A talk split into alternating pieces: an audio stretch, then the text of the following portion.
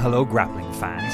It is another episode of your favorite Jiu Jitsu podcast, Fistful of Collars, and it's myself, Hywel Teague, joined by this man right here, the man himself, the, the cameraman. this guy, this guy over here. freaking me out a bit doing something with his chest, I but was, I was giving a shout out to Jiu-Jitsu versus, Jiu-Jitsu versus- everybody. That's what we're gonna talk. That's what we're gonna talk about today, right? Reed Connell, Jiu Jitsu versus everybody. We're going to do talking about Jiu Jitsu versus something or other. That's right. Mm-hmm. Rocking the brand new Flow Grappling t shirt or Flow Sports t shirt is Ryan Smith, and on the end, Kenya Boys Jiu Jitsu Club. See, we can't see. look at that. There we go. This guy, All the way from down there in Japan. New Orleans. Chase Smith rocking the Japan special exclusive t shirt. Look at that. Thanks for the drop, Kenya. Got that at ADCC. Pretty Very cool. dope, right? Yes. So, jiu-jitsu versus everybody. That was kind of a theme, though, right? At, uh, at ADCC not too long ago. Well, I guess th- that seems to be a hot topic going on in, in the world these days, right?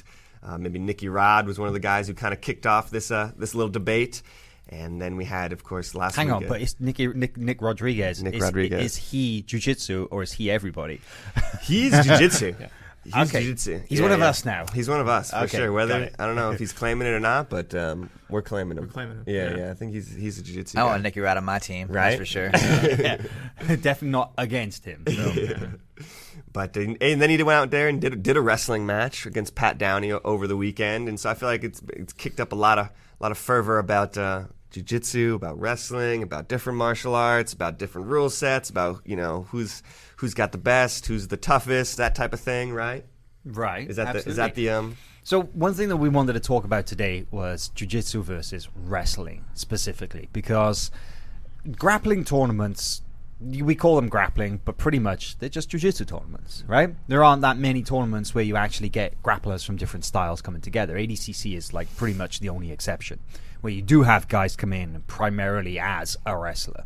Uh, you don't even have any other judo styles represent any other grappling styles represented like judo or sambo anymore. There used right? to be a judo guy in there, right? The Japanese uh, plus 99 dude. He was in there for a few years. Satoshi Ishii? Shrek or Oh. yeah, Shrek. I heard Satoshi Ishii was like was like um the next guy to get an invite, basically, Gotcha. if somebody pulled out. But nobody Ah. pulled out.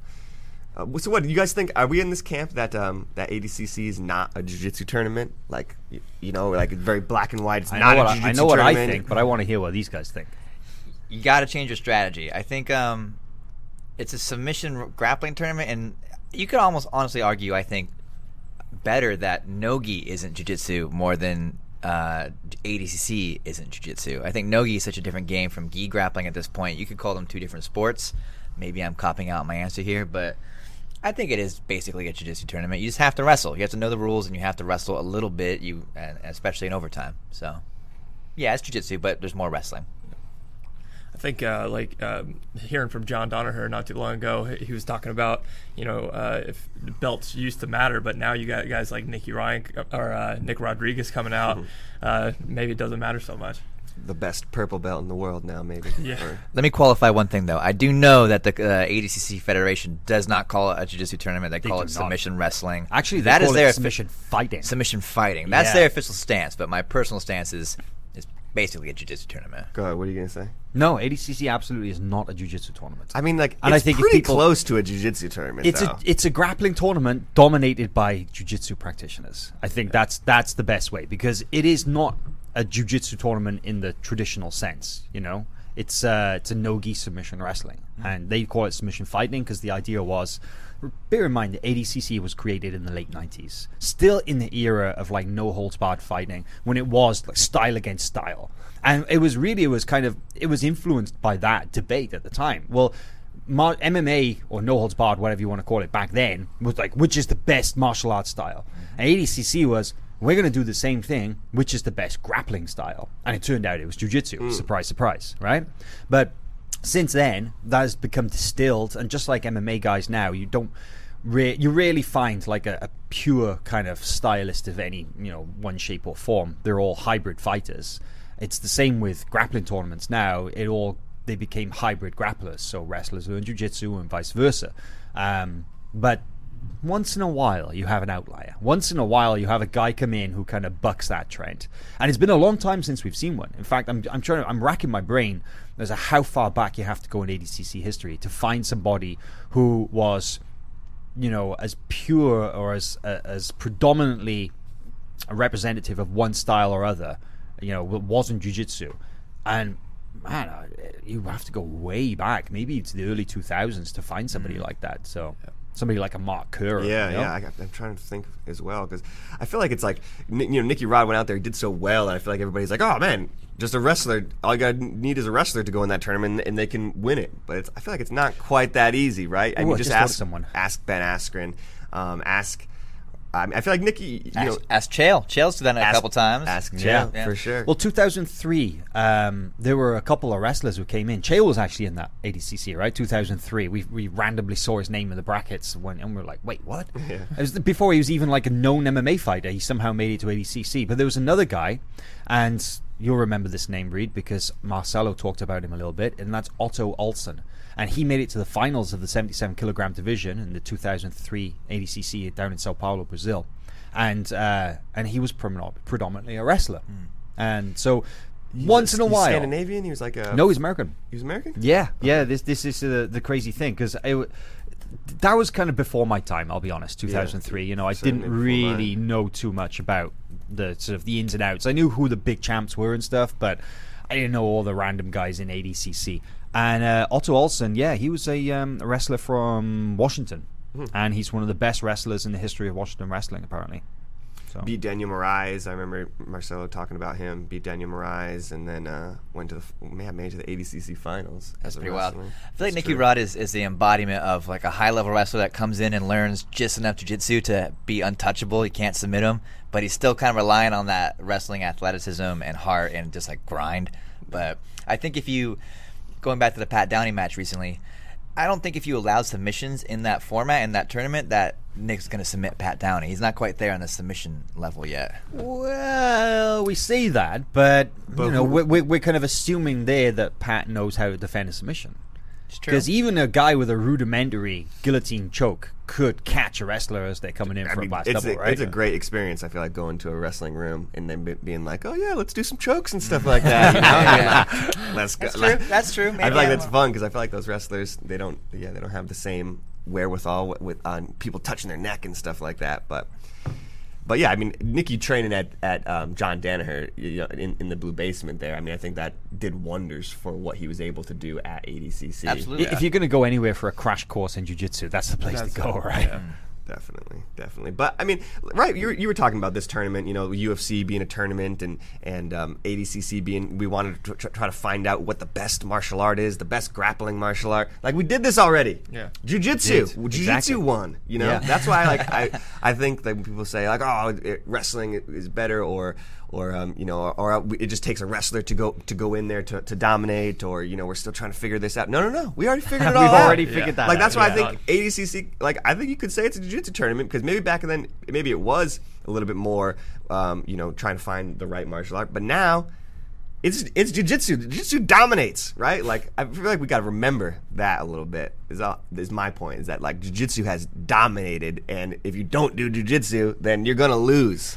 yeah, I really, I really hope that wrestlers don't kind of get carried away and, and think that they could just walk in and start cleaning up in well, I, jiu-jitsu I hope they do the trials. I definitely. Well, think- I would love to see them get involved, but there is going to have to be an investment on their part as to learning the jiu-jitsu, doing exactly what Nick Rodriguez did. Mm-hmm. Go into a high-level place, actually learning some legit grappling technique. Because, you know, Ben Askren, he was an amazing wrestler at the time. Had he gone to the Olympics yet? He had, right? Yeah, yeah. I think he was he'd just gone to the Olympics and, and was transitioning in, into MMA. And then he goes to ADCC, and I think he didn't make it out the first round, right? I think he lost the first first match There you go. Popovich. So that was an Olympic level wrestler, you know, and he did not perform. So one of the greatest college wrestlers of, of all time. You know? yeah, I don't know why, why you want these guys to get training and be prepared. I, I, want those highlights coming in. Well, actually, you mentioned something there, Chase, and I think that that does spark a really, really good point. It's like, what would grappling in general look like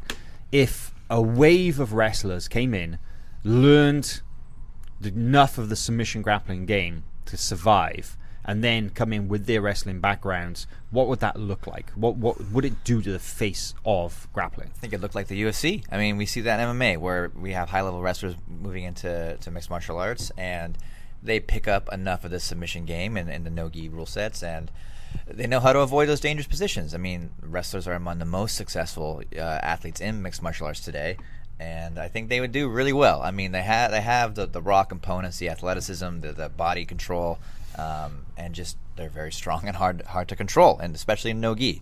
So I think you know you give them just a little bit of awareness on the leg locks and where not to put their neck. You have a really tough guy to deal with.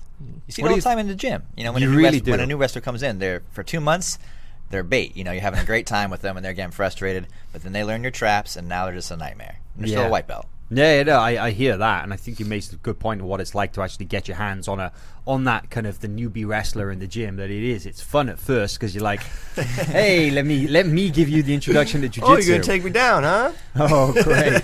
Welcome to a loop choke. and then all of a sudden, it really does start getting very, very challenging. Ryan, what's your take on the on the whole of wrestlers? You know, what's it, what's it like rolling with the wrestlers in the gym when they start picking up that game? I mean, uh, the first thought that came to my mind was, you know, how clear Danaher's system has to be for Nicky Rod to pick it up that fast. You know, I think if you were to put Pat Downey or any high-level a- athlete into, you know, under a coach like that, uh, you would see them do very well at ADCC. So, uh, you know, I, I, I welcome them. I welcome the wrestlers. Let's bring it on. But what about your personal experience of, of training? Because I know you've trained at some high level schools with some really really good nogi, and especially you know some some badass wrestlers coming into that room as well. So you know, what have you seen personally?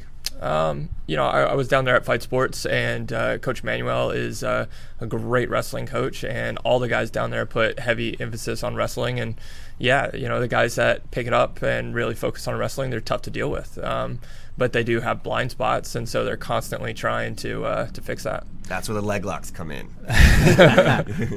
Man, I remember one of the uh, one of the toughest training partners. Uh, he's passed on now. Is my old wrestling coach, but one of the toughest training partners I ever had was this guy, and and um, we don't exactly have a strong wrestling culture in the UK, right? But there are some pockets of wrestling that kind of exists, and uh, that certainly was was true to the region where I lived because that's kind of where the catch wrestlers came from, mm. and I'm talking like way back, the actual legit sort of like the snake pit wrestling kind of style, you know, where these guys were really traditional catch as catch can wrestlers before pro wrestling came along. And they knew submission holds and they knew how to make your life an absolute misery on the mat. And they were extremely hard to catch, but they just they didn't play off their backs. They were like 100% top game guys. But uh, I used to train with a guy regularly, and you know he would teach us wrestling, and you know we would you know work with him, and he would roll us and stuff. And the guy was able to to learn things like the front headlock choke, you know, anaconda, you know, and then switching it to the D'Arce, and just a whole system of hanging off your neck with what are very common control positions in wrestling, and. That if you roll with that guy, your neck be sore for a week, you know. So there's certain things that in wrestling transition very, very well into submission grappling. But then, like you say, blind spots, right? The, these guys, what happens when the guy goes to his back and starts climbing the guard up? Wrestlers, they just they they don't know that position. That's the kind of stuff that they really need to invest time in learning. They really need to invest time on um, on protecting certain areas, their neck, their feet, and so on. But um, one thing about wrestling that I, I, I kind of find really interesting though is um, when you see guys with a wrestling background and they try to play jujitsu. That's kind of usually when things don't go their way, right? If they wrestle first and they kind of almost ignore the other their opponent's jujitsu game, that's kind of is it is that right? Would you guys agree that that seems to be when things go best for them? in no gi.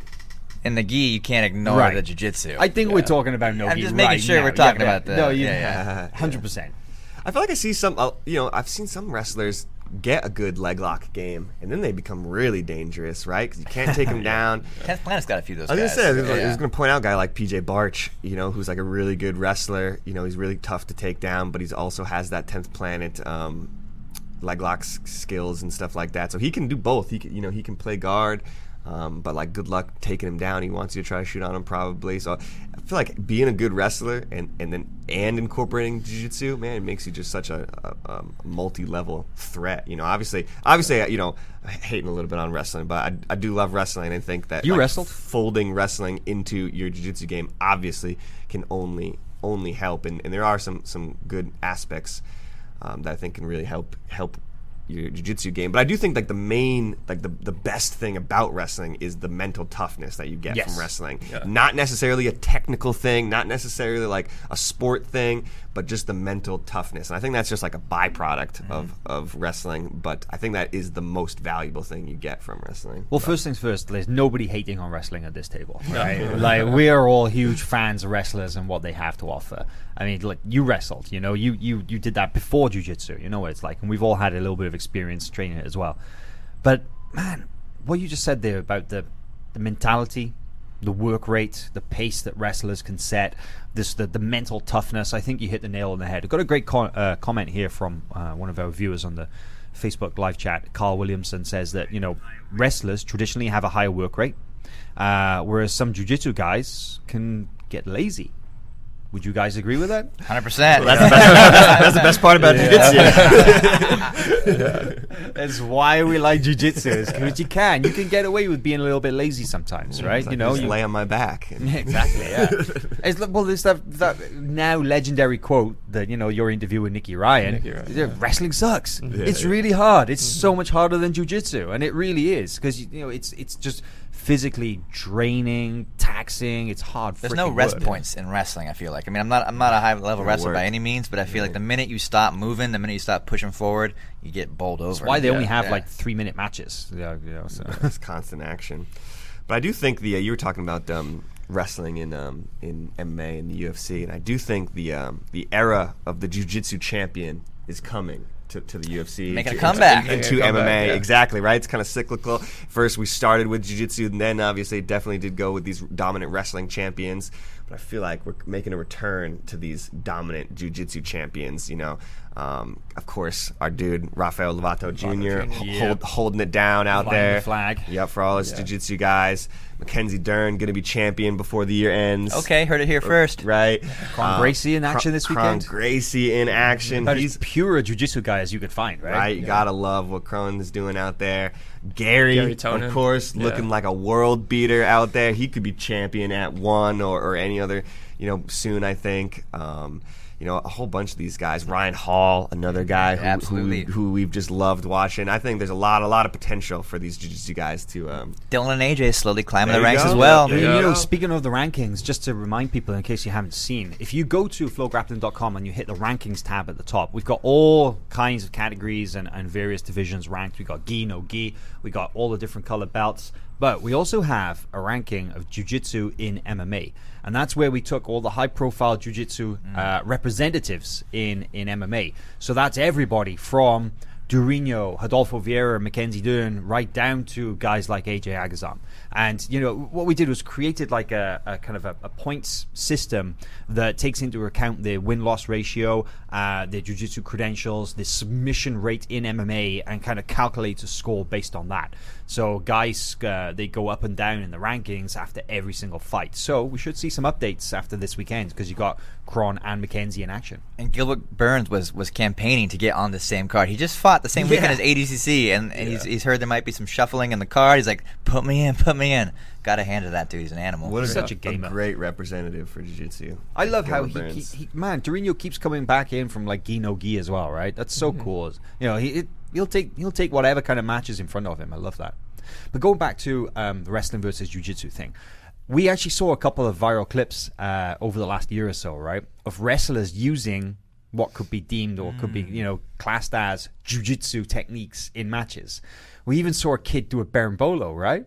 And- You remember and that? Imanari roll and the I don't Berimbolo. remember it. Yeah, yeah. So Imanari? Oh, oh, that's right. They have a, they have a name for it too, though. It's, it's a wrestling thing. Uh, The Imanari roll has a wrestling term. Or It some, really does. I yeah, know yeah, that. yeah. Someone was hitting it, but it looks exactly like an Imanari roll. But and some- we've, we've even seen guys like this now kind of you know, funky kind of styles going on. Guys are kind of using 50-50 style positions Mm-hmm. almost in, in wrestling. And Austin DeSanto ripped a Kimura on somebody once, right? Yeah, yeah. When you see guys get deep in on a shot, and then the top guy will like jump over, you know, and pass the other guy's foot over, and so then they end up in this like weird 50-50. It looks exactly like 50-50 guard, and and you do see that more and more. A lot of the um, Cornell guys and Penn State guys. I, I see a lot of those guys doing that type of stuff. We just had um, Sean They're Williams. evolving.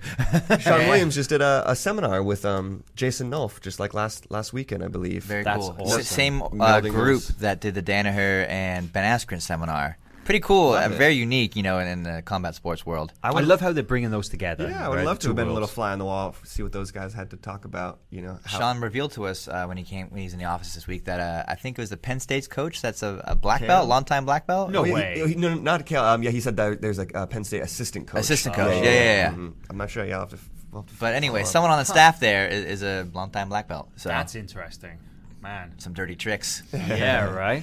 Yeah, and then and then yeah, yeah, you got um, Austin DeSanto, and I see a lot of guys using that Kimura um, stuff. A lot of these, um, I remember watching the, the Cuban um, freestyle team and seeing a couple of those guys ripping those Kimuras. So every once in a while, you do see people go for Kimuras. It usually ends up with like the ref stopping the match and being like for potentially dangerous shoulder movement. But Right. I love the way that occasionally you do see guys get choked out in wrestling, right? From like you know a front headlock style position, and um, and Dave Schultz, that was actually what he used to do, right? He used to choke people out in matches with the, sh- yeah. with the Schultz front headlock. But uh, I just love the way that in wrestling that if the guy goes unconscious, they just stop the match, kind of like slap him around the face a few times, and then like okay, go, Bring him back. straight back in, and then resume the match. yeah. Savages. I love it. But hey, the wrestling versus jiu-jitsu thing, I'm not done with this topic because I feel that this is something that we Yeah, can really neither. explore, right? and one thing that I'm really interested to see or interested to hear from you guys is the rules. Hmm. That how do we how do we create a system? How how, how do we create a, a format that allows both styles to show their strengths, but obviously offers enough weaknesses for the others to capitalize? What what would a rule set look like for that? I've been saying it all week.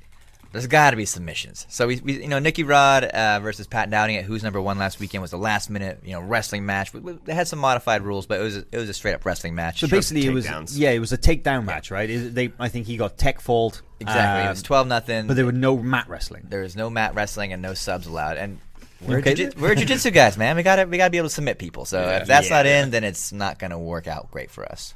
Yeah. So how do we hy- hybridize the two? Well, that that that's my suggestion. let's, let's choke people. Okay, but then you, that that that was a modified rule set with no mat wrestling. So you think that we need the mat wrestling to allow for the submissions? Well, I mean, there was still even no no guillotines allowed. So you know, can we ch- choke off a shot? We got to have that option, or you know, mm-hmm. you can you can jump into a Allowed or not, I still think Nicky Rod should have choked him out. But That would have been great TV. Yeah. I do think some mat wrestling is also necessary. I mean, I would like to see maybe limited time on the mat, which would be tough for jiu-jitsu guys. Usually, you need some time to work, but uh, I also think it would be somewhat unfair if we had unlimited time to work on the ground and we could just. You know, work in our strong suit with our wrestlers completely out of their depth.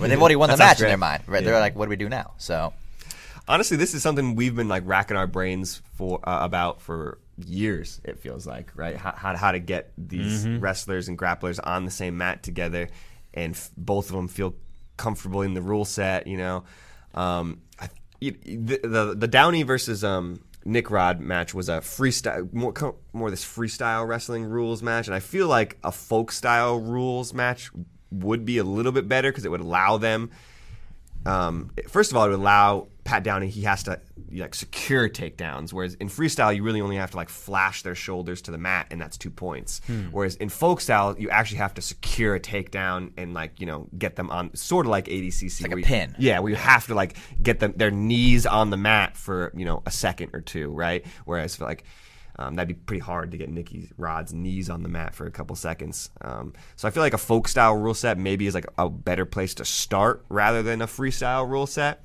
But um, yeah, and then I totally agree. You gotta have we gotta have some sort of submission, whether it's only chokes maybe, or, or you know, and no arm locks, no leg locks, or something like that.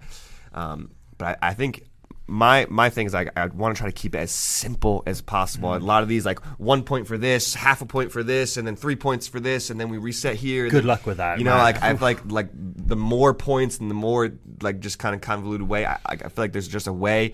We got to make it as simple as possible. Make a way for a wrestler to score, and make a way for the grappler to score, and just try to try to keep it simple. That you know, easier said than done. But- What do you think, Ryan? Yeah, kind of going off of what Reese said, you know, it, it's hard. It's hard to, to make it perfectly so that you know it uh, it's equal for both styles. Um, you know, do you do you know one round that's you know jujitsu, jujitsu, and the next round that's pure wrestling? Do you do a hybrid round of the we two? saw a competition use that. So earlier this year, uh, I believe it was in August, the beginning of August, Oh, end yeah. of July, beginning of August. Spider BJJ, uh, who've got an event coming up at the end of November, they had a special rules match between a member of the Korean national wrestling team called Byung-min Gong and a black belt, In Sung Jang. And what they did was exactly that. First round, a straight up freestyle wrestling match.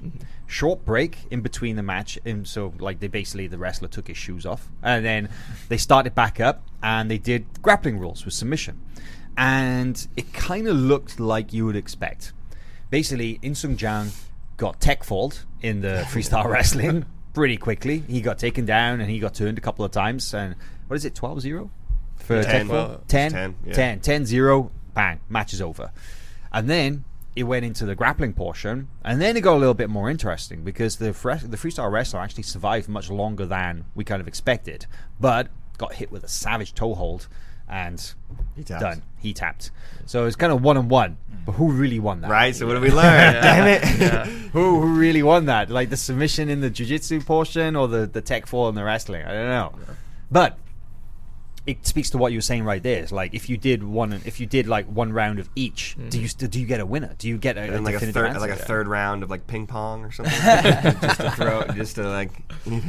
Well, I I think one round of each is there's a foregone conclusion, right? The wrestler should win ten They out of should. ten times. Yeah. I mean, it'd be a shock if they didn't. In the in the grappling part, it is harder to submit someone that doesn't want to be submitted. If their only Can if be. their only goal is to not get submitted, then mm-hmm. they're up 1-0 basically, and they they walk away from that as a winner. So I think hybrid rules, uh, one match makes more sense because they're forced to to go all out in that one single match. And I was thinking what Reed said about limiting submissions. I don't like that at all. I want that toe hold.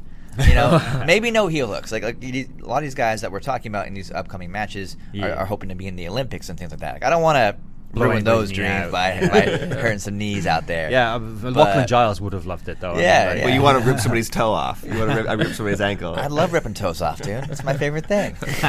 but I just think um, the more we limit the jiu-jitsu guy, the more we're screwing ourselves. Like we got to have leg locks in there. We got to have arm locks. I would love to see some kind of hybrid rules, maybe influenced by ADCC a little bit. I like the idea of points for mat control, and I really like the idea of points for back control as well, because I think that that's one thing unique to jiu-jitsu, but the wrestlers could also pick up quite well because we've talked about the styles in wrestlers, right? You have some very good takedown guys, and then you have some very good, you know, mat wrestlers. And I think it was your interview with Danaher that he said this. Generally, the mat wrestlers who pick up kind of you know jujitsu and grappling better than pure takedown guys.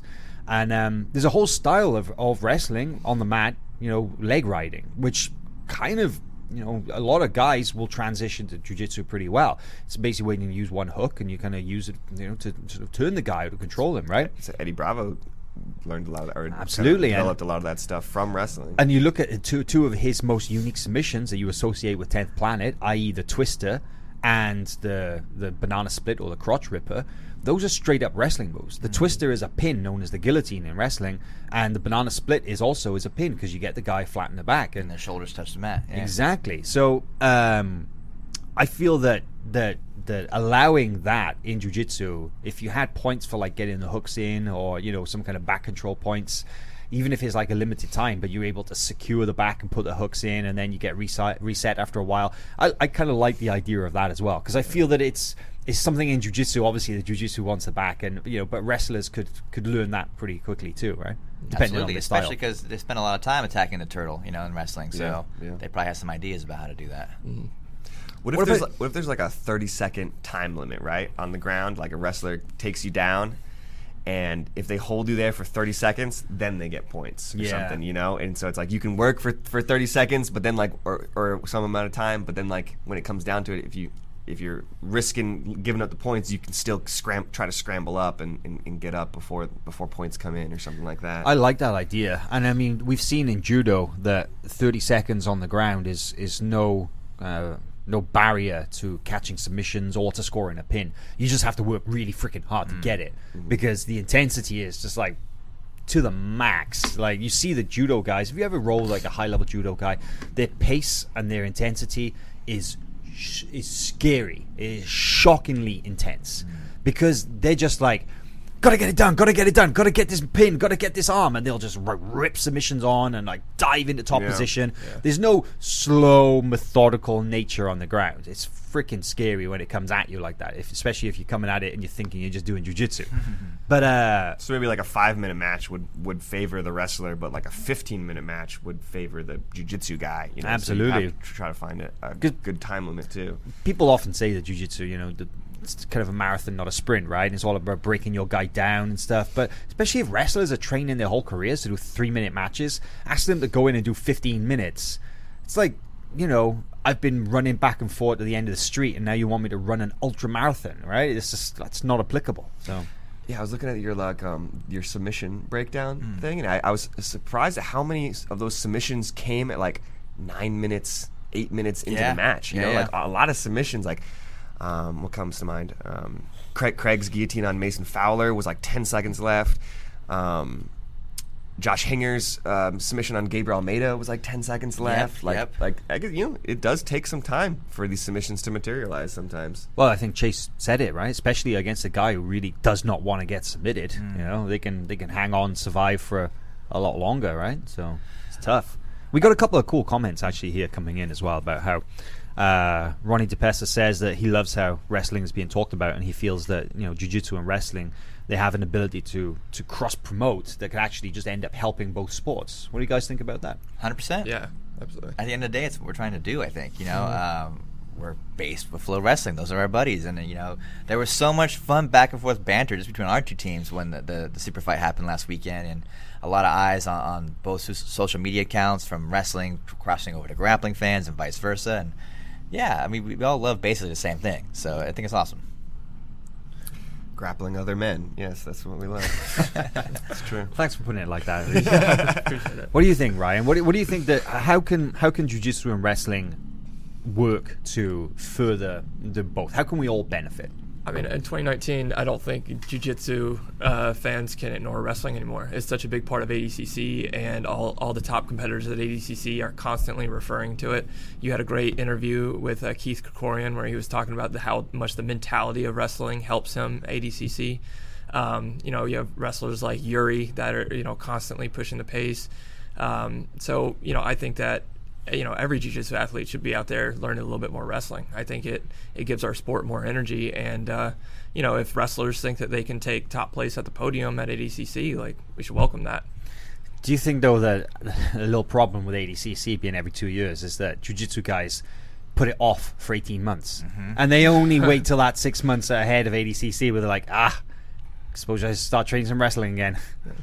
I mean, that's definitely what's happening. I think it could be a problem, but um, I don't know. You also get a lot more injuries in wrestling. Like wrestling's so explosive and hard. I, could you really do a full year-long wrestling camp as a jiu-jitsu guy? I don't, I don't really know. Like, maybe it's for the benefit that we take these breaks.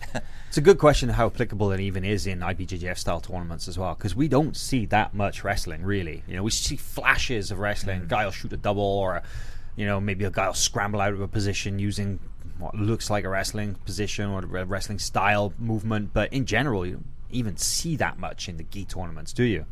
I mean, half the divisions is pull guard. Yeah. Yeah. Low, low lighter weights. And then you know? the, the grips, right, just kind of changes things a little bit too. Completely. The loop chokes, you don't want to get loop choked shooting in for sh- a shot or something. Shout out to Greg, uh, Greg Melita, who's uh, who's watching, and uh, one of our buddies from Kasai. And um, he mentions uh, something interesting here about how obviously the, the, the 10 point tech fall in wrestling. What do you think about tech fall existing in a jiu jitsu format?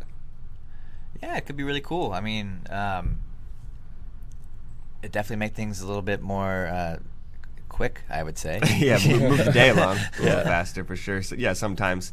Give a sense of urgency to the match, maybe. If a guy thinks that I can get this done in 60 seconds and rack up a bunch of points, and I got a lot more time to rest before the next one, that kind of thing. I mean, at, at ADCC, good luck scoring two points. Never mind 10, 10 Yeah, points. yeah.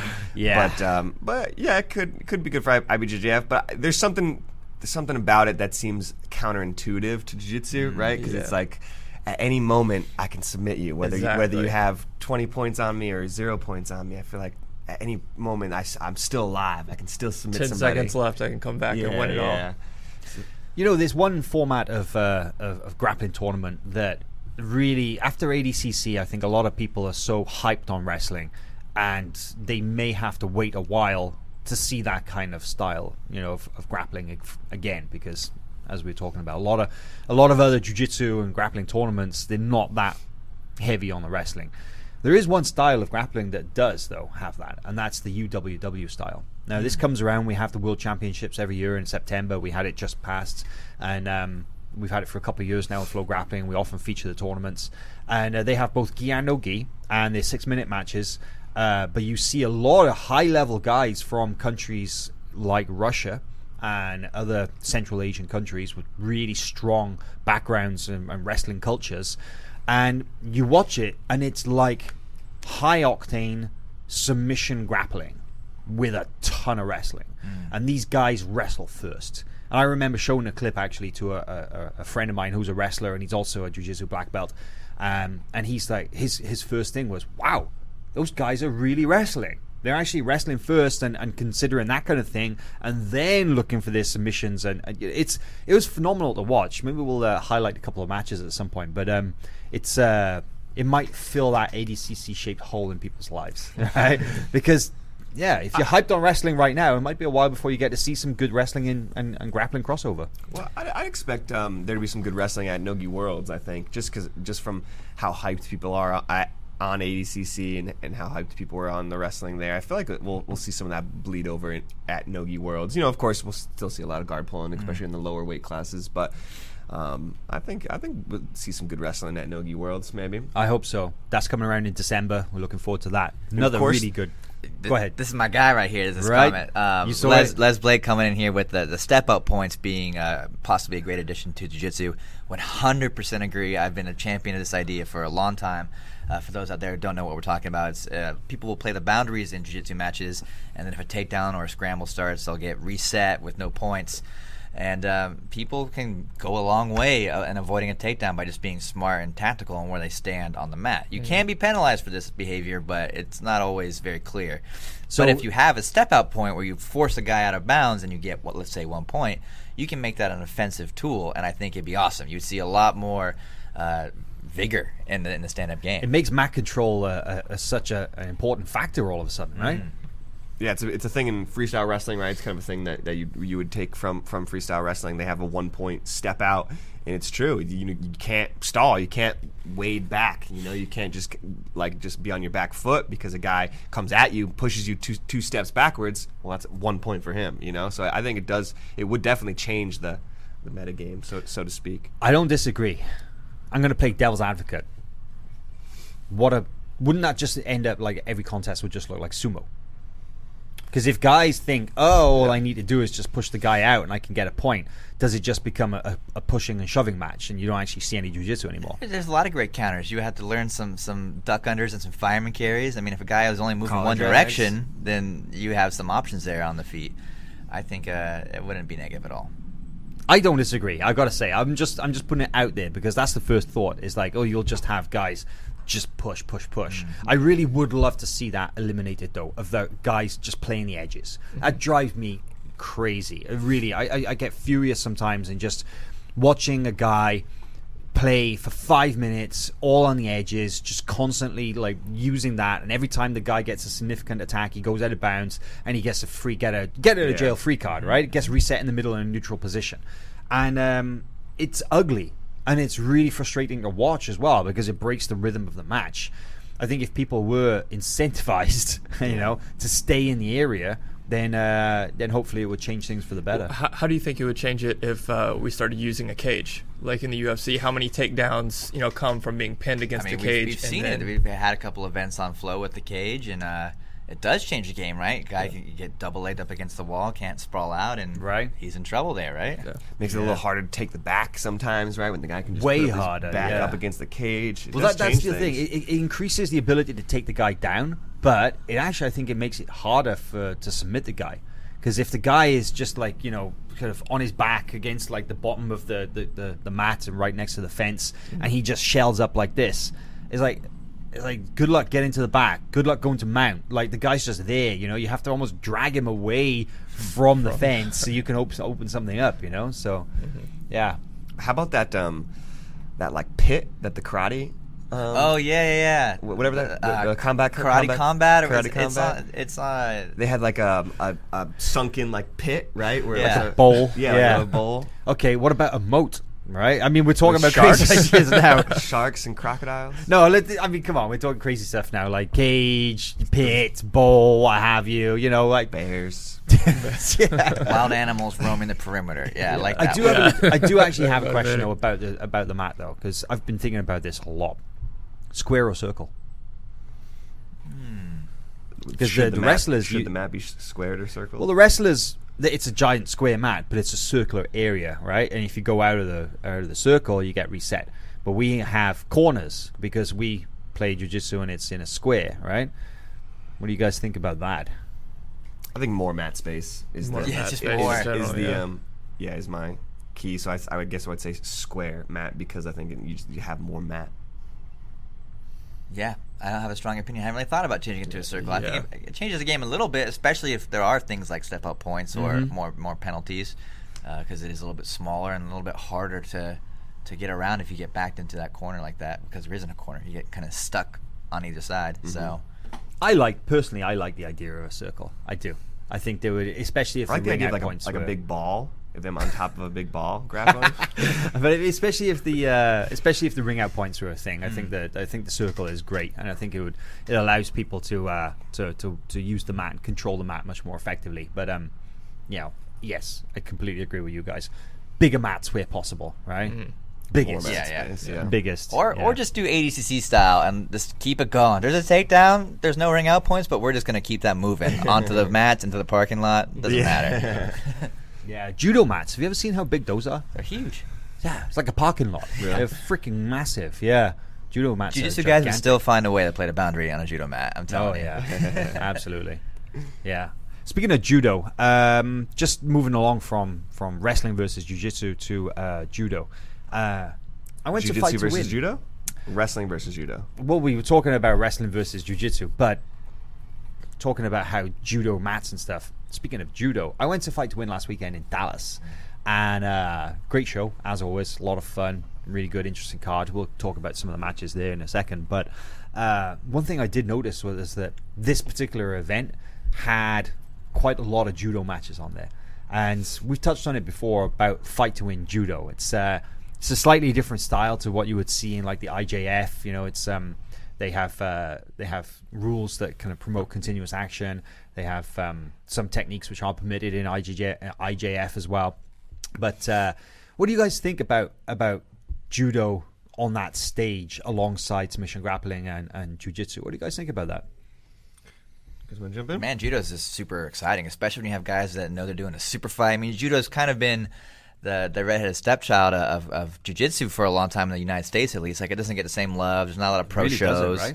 And so now they're there. They're on the big stage at Fight to Win, and these guys are hucking it out there. It's a lot of fun. It's a lot of fun to watch. Who's championing championing judo other than, than Seth? You know, I feel like In the states, nobody. right. I That's mean, the I'm not definitely not in the the judo loop if there is a judo loop, um, but it seems like Seth is really carrying the torch and and doing some interesting things, and you know, not just kind of doing what everybody else is doing either in, in judo. You know, he's kind of taking it upon himself to, to try to make it the most exciting and, and try to get these guys um, who are who are Olympians and who are uh, you know medalists and things like that in, in the sport. Um, yeah, man, and and seeing it up alongside jujitsu, honestly, it's like it's a big pop in the crowd. I feel Really like every, is, every right? time I've, I've been there, you know, because sometimes, you know, especially ten minute submission only match, you know, it, it, one, one or one or two of them slow down and, and drag a little bit, and then all of a sudden you get these judo guys up on the stage, and you're and like the crowd is like, whoa, you know, like Yeah. these guys are get, all of a sudden feet are in the air, you know, and it's like Bouncing off the mat. yeah, yeah, and so I feel like it's a it's a good little energy pop for those fight to win shows, and I I, I have loved watching the the judo fights.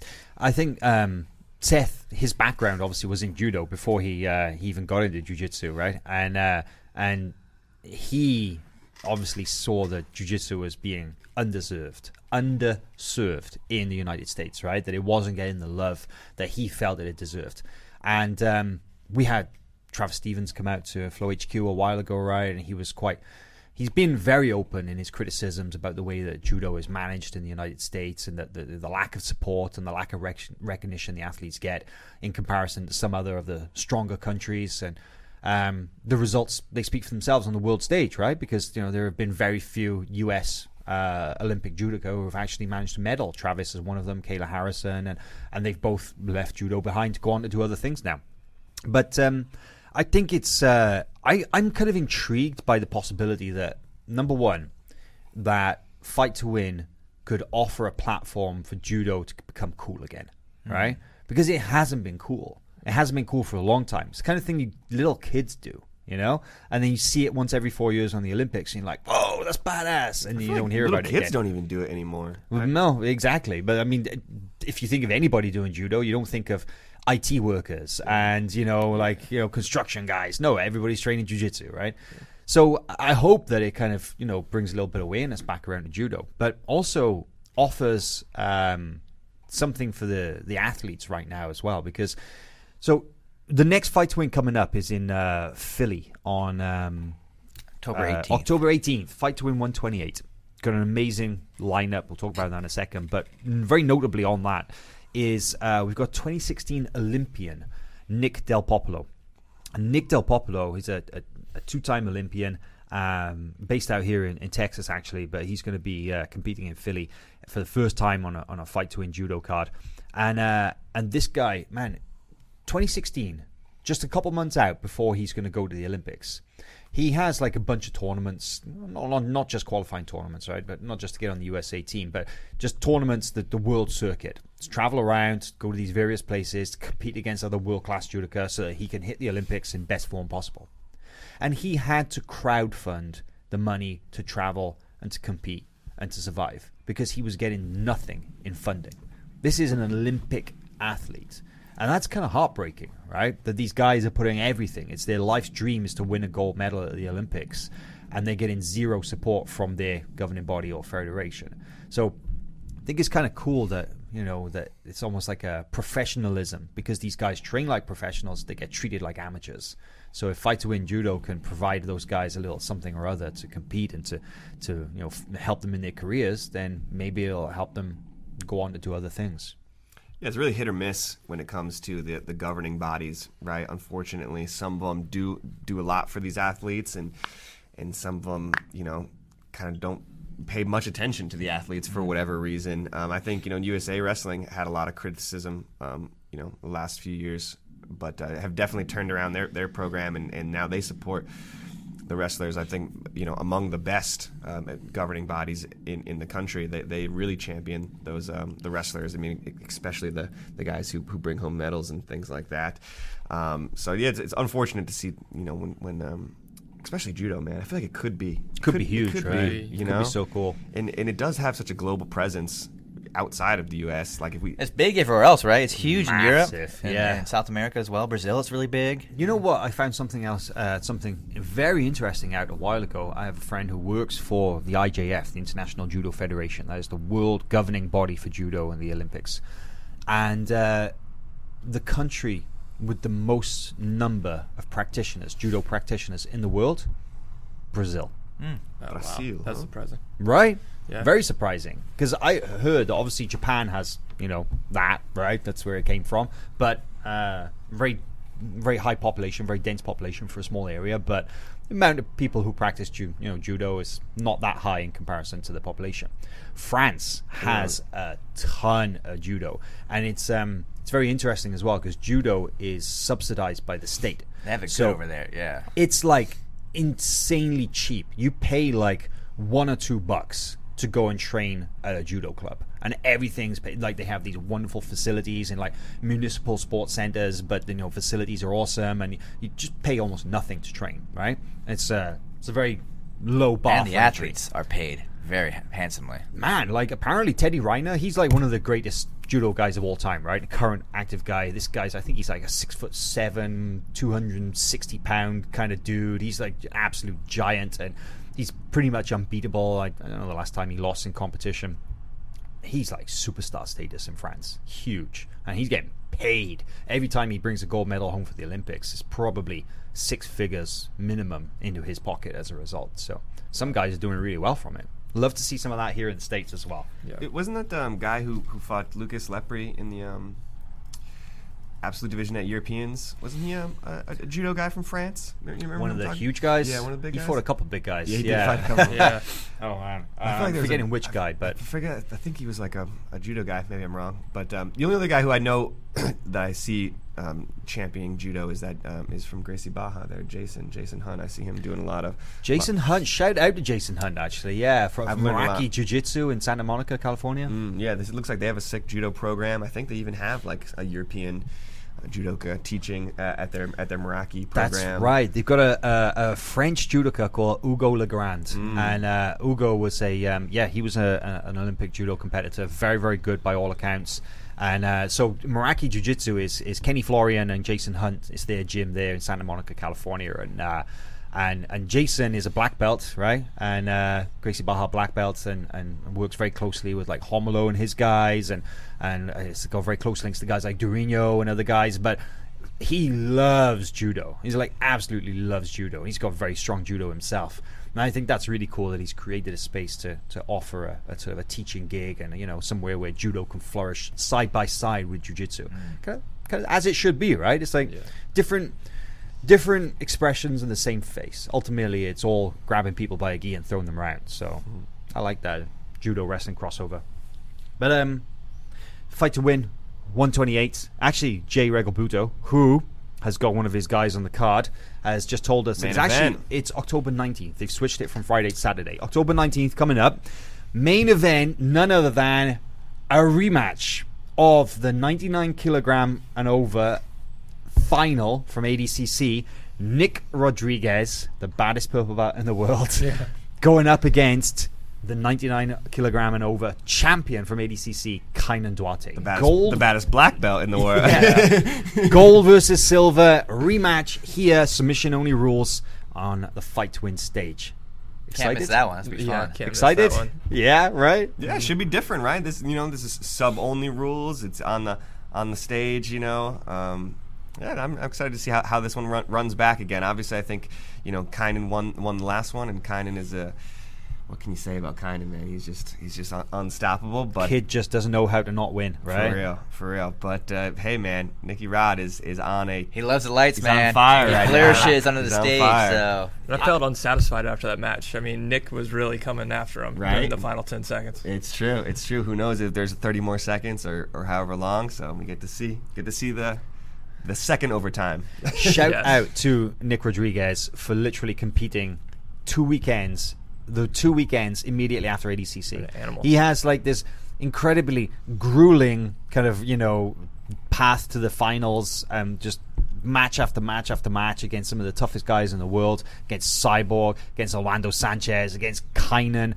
And uh, and a week later, he's doing a wrestling, you know, a, a wrestling super fight, special rules wrestling match against Pat Downey. And then a couple of weeks after that, boom, fight to win super fight. He's like, book it. He's actually competing this weekend in a super fight somewhere as well. I think it's in Houston. It's like the guy just doesn't know how to stop. That's that wrestling hustle, yeah, right? there it is. There That's how you it. get better at competing, though. Is competing. Even after he lost to Kaynan, he was backstage running sprints. That's incredible. I love that about him. Uh, so fight to win 128 coming up. Uh, got some really good matches on here. Actually, we mentioned about how Nick Del Popolo, the judo Olympian, 2016 judo Olympian, is going to uh, be making his fight to win debut against Kel Berliner, and we've also got. Uh, black belt featherweight nogi title match. Joao Miao, the Kasai Pro tournament winner, is going to be going up against Lucas Pinheiro of Atos. Got uh, another nogi match right here. Isaac Bayens back on the fight to win stage uh, up against Felipe Silva of Unity Jiu Jitsu. And we also got the return of Enrico Cocco, and he's going to be having a Masters nogi title match against Mike Padilla. Speaking of Enrico, do you hear that he got hit with the pink eye? It's moved on Yeah. to Florida. Spreading. Spreading, man Spreading, yeah. the epidemic is that's it it's a super epidemic man he um Yeah, he, Can't believe we uh, all we all got out unscathed. you know, Michael was convinced, right? Michael, Yeah. he's, he's out on vacation today, but he was convinced that we were going to leave ADCC, all of us, unable to see, Yeah. like pink eye and stuff. I've never washed my hands more than I ever have that weekend. Seriously. I basically was just yeah coming to it as an inevitable thing as well. I was just get like, it. whatever, man. Just just get through the weekend. You're gonna have pink eye afterwards, but it'll be fine. But I didn't didn't come away with it. Purella came in clutch. It's true. It did. it did. yeah. But uh, yeah, Enrico Cocco, always love watching him fight. Super exciting, and Mike Padilla, that'll be a uh, that'll be a fun one. So we got Fight to Win 128 coming up on October 19th in Philly. Apparently Philly as well, one of the best crowds in the entire nation. Apparently Yeah, they, they they U- get into it. United BJJ out, out there, and um, yeah, a lot of lot of good good schools that, that show up.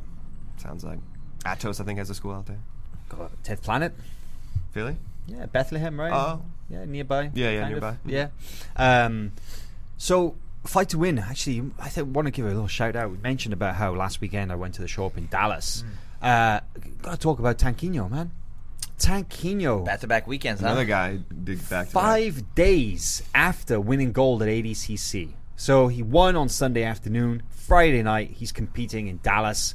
And for the fight to win, uh, lightweight Nogi title match. And he went up against a rematch. It was Mateus Gabriel, who he fought in the quarterfinals. You guys watch it? Yeah, it's awesome. Crazy match. You know, Tanquinho, such a monster on top, dude. Right. Can't Phenomenal. It's like why they call him the Tanquinho, right? He's a little tank. He really is. Yeah, he's so tough. But what do you think about that, though? The, the, the sheer turnaround five days later. You gotta really want it. I mean, that's what that's what comes to my mind. Is like, what do you do when you wake up Monday morning knowing you have to go back on the back on the mats on Friday against a killer against Yeah. Mateus Gabriel? I mean, you gotta really have some heart. It reminds me of um, what Paolo said to me, right? He said, if I win ADCC on Monday, I'll be training. And if I lose ADCC on Monday, I'll be training. Oh, so that's that's all that, that matters, you know, that they're you know, these guys genuinely with their, their all their heart love jujitsu would rather be doing nothing else than jujitsu. So hats off to those guys living the dream. Yeah. Man, again, we talked about how Nick Rodriguez had a, a grueling path to the final and then went on to compete the next weekend in, in wrestling, and now he's back in two weeks' time.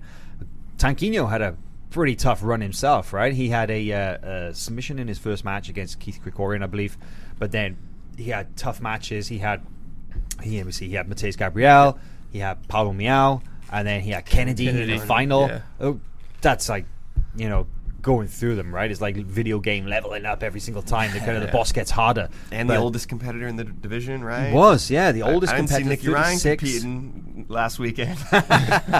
but uh, he said that he was pretty banged up after that. You know, I, I spoke to him. We just put up a video this morning, uh, all access Tanquinho at Fight to Win, and he was saying about how you know the physical effects, the toll of ADCC. His neck was jacked. He he trained once, you know, in that period between ADCC and then the super fight. But The three days he had. yeah. but I mean, isn't that incredible? That's just that's just being a professional. He mm-hmm. gave his word that he was going to compete, and then he's right back there on the stage five days later and doing what he does best. and he won. He did. Great Defended defended the crown. really was. So I gotta say, guys, really interesting. But there's one thing uh, we want to uh, we want to touch on before we wrap things up this afternoon, and that is we got a uh, we got a new film coming out, right, Reed? Nice. Let's do this. Yeah, guys. Um, super, super excited. We're going to play the trailer for their, our newest Flow film, uh, new guard, Mikey Musumeci. We've been working on this um, for, for many months now. I know you guys got the, um, you know, the ADCC fever, the no-gi fever, but we're going to kick things back just a little bit, and hopefully you guys remember what it's like to put a gi on, because we got this movie on the greatest American uh, gi world champion that there, black belt world champion that there has ever been, uh, Mikey Musumeci. You know what? What do you, what can else can you say about this guy? But but just spending spending the time and listening to him talk about jujitsu, listening to him, um, you know, his perspective on jujitsu just uh, an incredible thing to hear. I think everybody in in jiu-jitsu um, is gonna gonna love hearing from him. You know, just like I said, his approach to his per- perspective, everything is is uh, very different. You know, he has a, such a great perspective on on jiu-jitsu, and, and I'm super super excited to be able to share his story. You know, and how he found jiu-jitsu, how he became um, you know the legendary champion that he is. And um, and yeah, really really excited about this piece. We're gonna be premiering it October twenty third. October 23rd. Write right, that in your date coming up. books. There you have it, open, folks. open up your date books and uh, It's basically two weeks. pencil that in. two weeks. We're premiering this Mikey Musumeci flow film. Gonna be great. We're gonna play the trailer for you here right now. Ooh, let's take a look. Let's do it.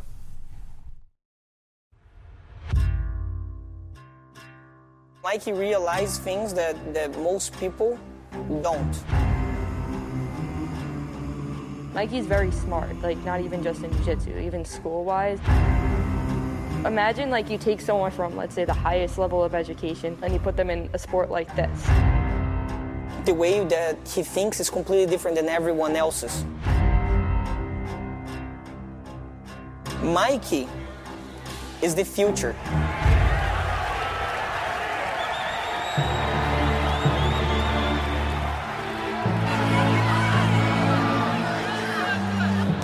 Did it! Yeah, I told you. I told you. I was wrong. If you fought 30% human, I passed them.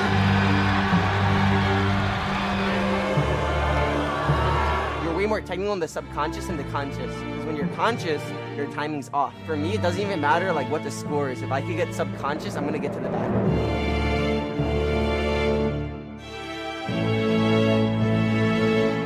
He hasn't reached not even half of his potential. What's your go-to defense for like arm bars and stuff like that? Is it? Mikey will be, for sure, one of the greatest jiu-jitsu competitors, not of his generation, but of all time.